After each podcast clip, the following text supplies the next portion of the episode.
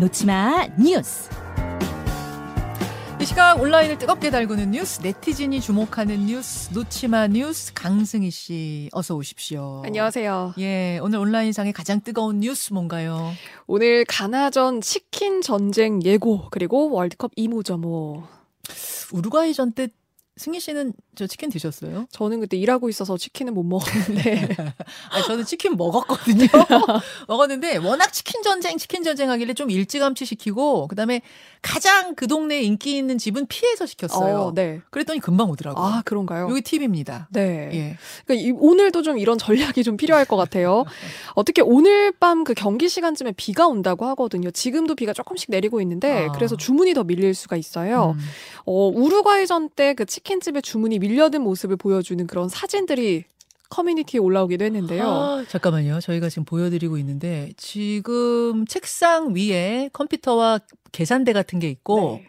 그 밑으로 영수증이 아, 뭐 이거 뭐 어떻게 표현? 산더미 같이 쌓여 있어요. 그러니까 줄줄이 뭔가 이렇게 나와 있는 그런 모습도 있고요. 저 우루과이 전때 사진이에요. 네. 그리고 치킨집 앞에 줄을 서 있는 그런 모습들도 있었습니다. 예. 그래서 이번 가나전에는 최소 2시간 전에는 주문해야 한다. 네. 비도 온다고 하니까 그냥 미리 가서 사오는 게 더 빠르다. 그래서 치킨 전쟁 예고에 이 온라인상의 주문 팁이 좀 공유가 되고 있습니다. 더 빠른 건 다른 걸 드시는 거예요. 치킨 말고. 네. 왜그 고정관념 우린 못 바꿀까? 예, 다른 거 드셔도 된다는 거. 재밌는 뉴스네요.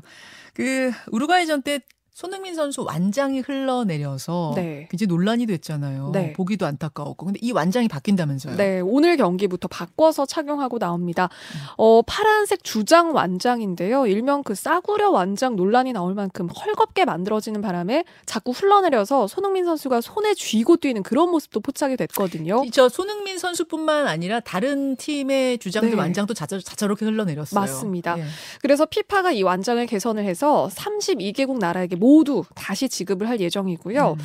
어, 그리고 한편 그 지난 경기가 끝나고 나서 황기조 선수의 그 인터뷰 통역도 논란이 됐었습니다. 예. 이 통역 거부, 패싱 논란이 있었는데, 어, 그런데 이거는 좀 해프닝으로 드러났어요. 거부나 패싱은 아니었던 걸로 드러난 게, 그럼 뭐예요? 어, 통역을 따로 두지 않는 인터뷰에서 당초에 통역사 자체가 없었다고 합니다. 아. 어, 그러니까 타국 주관 방송사 인터뷰였는데 통역이 없다. 그리고 선수도 굳이 이 인터뷰에 응할 이유가 없다. 고지를 했고요. 선수가 동의를 했기 때문에 네. 이 대한축구협회 관계자가 질문만 통역을 하는 그런 인터뷰였다고 합니다. 근데 황희조 선수 입장에서 좀 당황할 네, 수 있었을 것 같아요. 그럴 것 같아요. 네, 다음 소식은 뭐죠?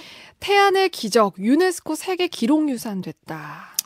태안하면 이제 어, 떠오르는 게 해안에서 있었던 기름 유출 사고. 네. 전국의 자원봉사대들이 어 저 사진처럼 네. 저렇게 다 달려가서 그 기름을 제거했던 네. 그 모습이잖아요. 맞습니다. 어, 태안 유류 피해 극복 기록물로 등재가 됐는데요. 저 인원이 123만 명이었다고 예, 해요. 예. 직접 나서서 부직포 들고 손으로 기름을 걷어낸 그런 모습인데 태안의 기적이라 그랬었어요. 네, 그때. 맞습니다. 음. 그래서 이 과정들을 직접 기록한 전부 기록한 뭐 정부, 지자체, 민간 단체, 개인이 기록하고 만든 이 자료들만 22만여 건이라고 합니다. 예. 뭐 활동 내용, 뭐 피해 지역 활성화 방안, 생태계 모니터링 뭐 다양합니다. 그래서 기름 유출 사고로 발생한 문제, 해결 과정, 뭐 장기간 동안 추적해서 모은 음. 세계적으로 유례 없는 그런 자료다. 민관이 협동해서 극복한 사례다. 이 점이 좀 높이 평가를 받은 걸로 보입니다. 그래요. 예. 아, 여러분 유네스코에 다 그 기록들이 등재가 된다는 거. 네. 이거 참 뭐 의미 있는 일이네요. 하나 더 보죠. 양양 헬기 추락 사고 의문의 탑승자. 어, 큰 사고입니다. 큰 네. 사고예요. 그러니까 다섯 명이 타고 있었고 산불 예방 활동을 한다고 헬기가 떴는데 추락해서 그대로 네. 다섯 명이 다 사망을 했어요. 그런데 그런데 두 명만 탄다고 했던 거- 것에 어떻게 다섯 명이 타고 있었냐? 그 의문이 지금 안 풀리고 있는 거죠. 그렇습니다. 비행 계획서를 작성을 하는데 여기에 세 명이 신고되지 않은 탑승객이었습니다. 예. 남성 시신 3구, 여성 시신 2구 이렇게 발견이 됐거든요.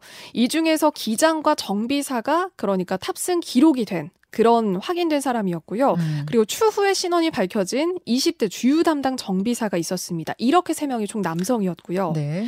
그리고 나머지 두 명은 여성이다. 이 사실까지는 지금 확인이 됐습니다. 네. 그런데 시신 훼손이 큰 상태로 알려졌거든요. 누군지 형태를 알 수 없을 만큼 네. 시신이 지금 심하게 훼손이 됐는데 네. 탑승하는 CCTV에는 있다면서요, 그렇습니다. 그분들이. 그래서 여성인 거는 지금 확인이 됐고요. 그리고 지금 경찰이 확인한 바로는 여성 중에 한 명이 이 50대 정 비사와 초등학교 동창이다. 지금 이 점까지 확인을 한 걸로 알려졌습니다.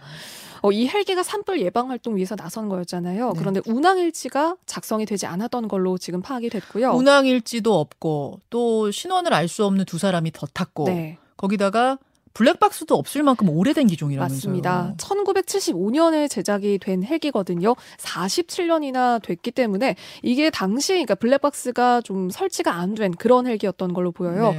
그래서 오늘 부검 그리고 정확한 경위까지 다 파악을 할 예정이라고 합니다. 아니 근데 산불이 나서 뜬 헬기가 아니라 산불 예방 방송을 네, 하려고 뜬 맞습니다. 헬기였던 거예요. 네. 뭐 이게 방송을 하고 네. 곧 이어서 추락을 했다고 지금 주민들은 그렇게 증언을 하고 있거든요. 요거는 어, 정확한 경위가 좀 파악이 돼야 될 것 같습니다. 네. 예, 조치 취할 게 있으면 조치도 좀 취해야 될 것 같고요. 네. 여기까지 수고하셨습니다. 고맙습니다. 김현정의 뉴스쇼는 시청자 여러분의 참여를 기다립니다. 구독과 좋아요, 댓글 잊지 않으셨죠? 알림 설정을 해두시면 평일 아침 7시 20분 실시간 라이브도 참여하실 수 있습니다.